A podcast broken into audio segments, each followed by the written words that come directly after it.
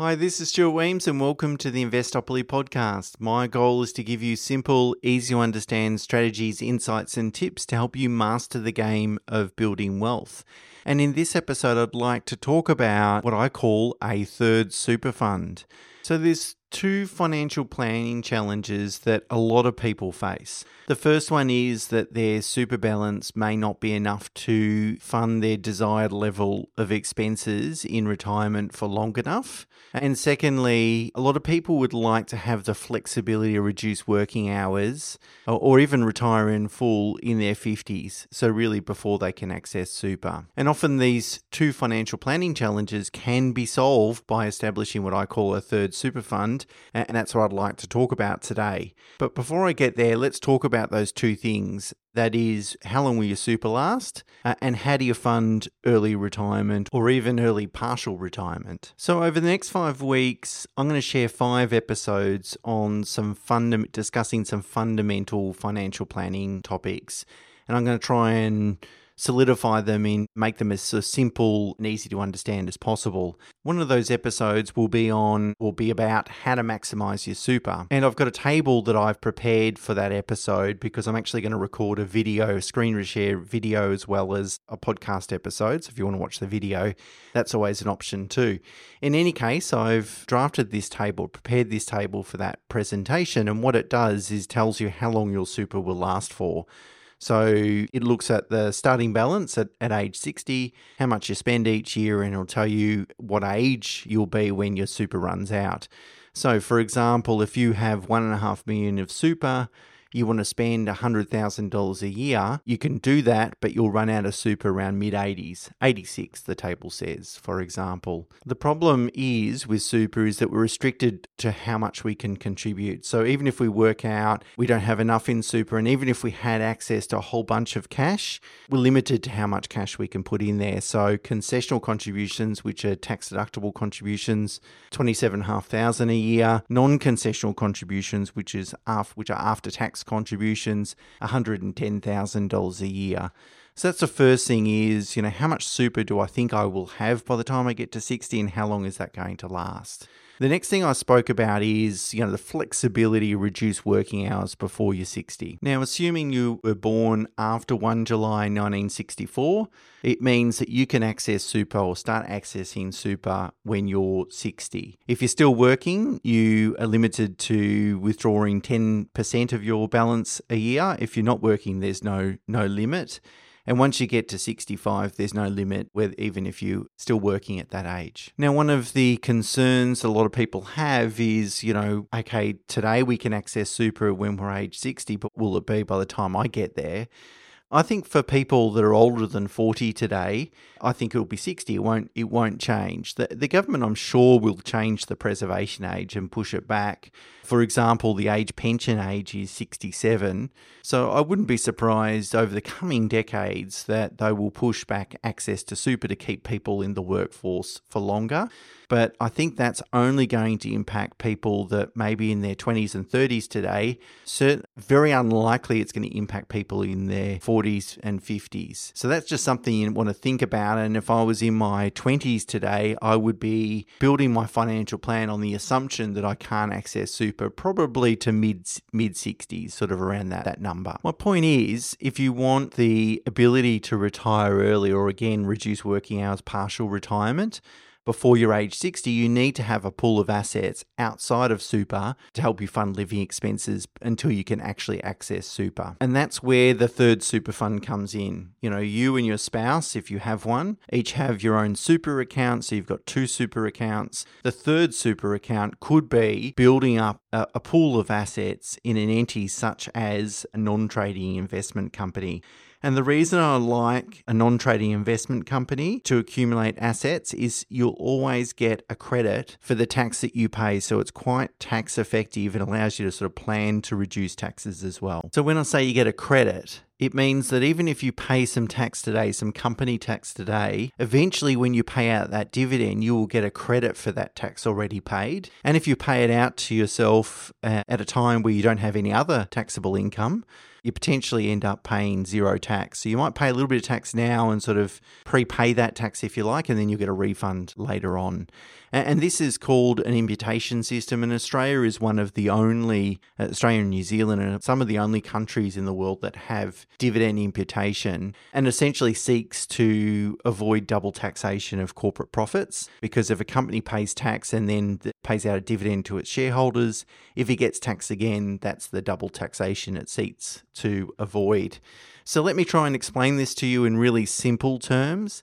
Let's assume that you have a non trading investment company and that company generates $40,000 of profit through interest, capital gains, you know, just investment earnings, $40,000. If you're age 58 and you plan to retire in a couple of years at age 60, what the company can do is leave the profit in the company. So 40,000 will then be taxed at 30%. So you'll pay $12,000 of tax, and that means you'll have $28,000 of that profit left over parked in the company. Then, in two years' time, when you're retired, what the company can do is pay a fully franked dividend to you and your spouse. So the $28,000 comes out in dividends, $14,000 each. And if each you and your spouse uh, don't have any other taxable income, you might be receiving pensions, but pensions aren't taxable from super, then essentially you'll pay no tax because because the $14,000 dividend each comes with a credit of $6,000 each, being the $12,000 that the company has paid. And so you will actually then receive the dividend of 14,000 and a tax refund for $6,000, meaning that you both end up with $20,000 or the $40,000 that the company actually generated in profit. So in that example, you can see that the company's made profit. We've left it in the company, paid some tax. We've then waited a couple of years, paid that profit profit out and got a credit for the tax. And because we waited a couple of years to pay the profit out when we have very little taxable income in our personal names, we've got a credit for the tax and therefore got a refund in tax as well. So that's one of the greatest benefits of using a company is that even if you pay tax today, you'll always get a credit for that tax. And then if you pay a dividend out in the future, when it's tax effective to do that, you'll get a, a, tax refund. And it potentially allows you to pay uh, zero tax. Now, one of the downsides to investing in a company that you know a lot of accountants will cite is that unlike individuals and trusts, companies aren't entitled to the general 50% capital gains tax reduction or discount, sometimes it's called. So if you own CGT asset in individual or trust names and you hold that asset for more than 12 months and you sell it and make a capital gain, you can discount that gain by 50% and then the remaining 50% is taxed at your marginal tax rate. Instead, in a company, it's not allowed to reduce the gain by 50% and so it pays a flat 30% on all capital gains. Whereas in individual names, you know, your top marginal tax rate is 47 percent because you get a 50% discount. All you're paying is 23.5% on any capital gains tax versus 30% in a company. So an extra 6.5% in the company. And in that situation, most accountants or many accountants would say, look, we don't want to invest in a company because we're paying more capital gains tax. Well, that is true, but remember we get a credit for that any tax that's already paid. So if I made a, make a really large capital gain in a company, what I can do is retain that profit in the company and then pay it out via a dividend over maybe the next 20 years, for example, to sort of spread that tax burden over many, many tax tax years and thereby reducing the overall tax that I pay. Sure, I'll have to pay the 30% up front, but remember, I get a credit for that and then potentially a refund as a result. So we're not too concerned by the fact that, or not too put off by the fact that company doesn't get a CGT discount. Now, typically we would have ungeared investments in a company. So if we're thinking about borrowing to invest in property, so I have a high level of gearing, we would typically want to have that in our personal names because really what we want to do is enjoy the negative gearing benefits. And my past analysis shows that the value of those negative gearing benefits over time, particularly in the earlier years of owning that investment, are very valuable. Whereas if you have a geared investment in a in a company and so it records a, a tax loss, that tax loss is trapped inside the company. You really can't get the negative gearing benefits in your personal name. And so, for that reason, we wouldn't recommend typically putting geared property investments in a company name. So, then how would we use an investment company or this third super fund? Well, typically, the most common way we would use it is with a regular share investing strategy. So, for example, a client invests a certain amount each month, a set amount each month into the share market, and that portfolio would be owned by the, the company. And I've discussed that previously. There's a link in the blog on the website to that previous blog. If the client is self employed, quite often it's possible for them to distribute business income into that company, thereby capping their income tax rate at 25 or 30%. If the client is an employee, then we will record the contributions as a loan to the company, and that way it allows them to withdraw that capital contribution in the future without crystallizing any tax consequences. Depending on the amounts involved, it is actually possible to maybe add a little bit of gearing into the portfolio. Now, you wouldn't do it to a really high LVR that it's going to crystallize a tax loss. You still want it to be positive cash flow, but it's possible to add a little bit of gearing into that regular investment strategy as well. An investment trust can also be a good entity to build a portfolio in. So, that third super fund especially if we have someone to distribute to, an individual to distribute to that's on a low income tax bracket. And also, a trust can distribute into a corporate beneficiary into a company to cap the tax rate at 30% as well. So, that, that's also an opportunity. Now, running a non trading investment company is not without cost. And so, that's something we need to think about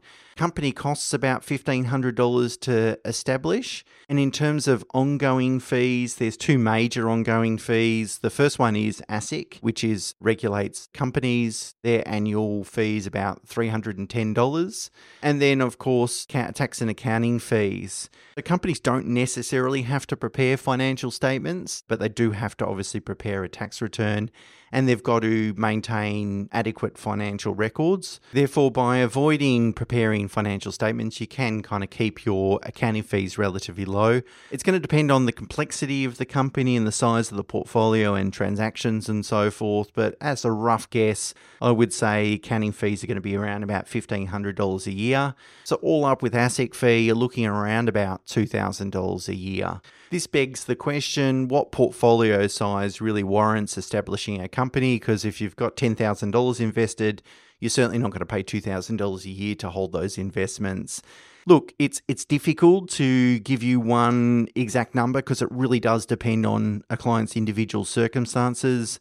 But as a rough goal, I would think that if I expect the portfolio to exceed half a million dollars within the next five to 10 years, it starts to warrant putting it into an entity. And or if you and your spouse are on already paying highest marginal tax rates so we don't have anyone else to distribute to that can also mean or add further weight to investing in a non-trading investment company let me finish by saying superannuation is very, very tax effective and you should not ignore it. Everyone can have up to $1.9 million in super and pay zero tax. So, therefore, you and your spouse could have up to $3.8 million in super, and really that kind of be, should be your target of, of your total wealth, you know, having as much as possible, but up to 3.8 uh, inside super. By the time you get to round, you don't have to have it by the time you get to 60, but even if you can achieve it by the time you get to sort of mid 60s, that kind of should be your goal.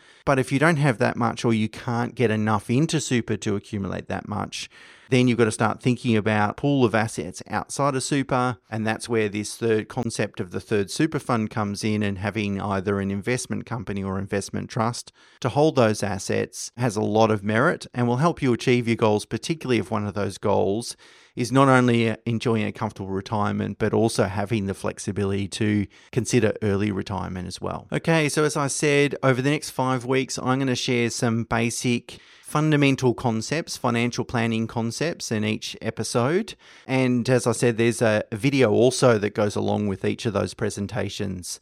So I look forward to sharing those with you. And until next week, bye for now.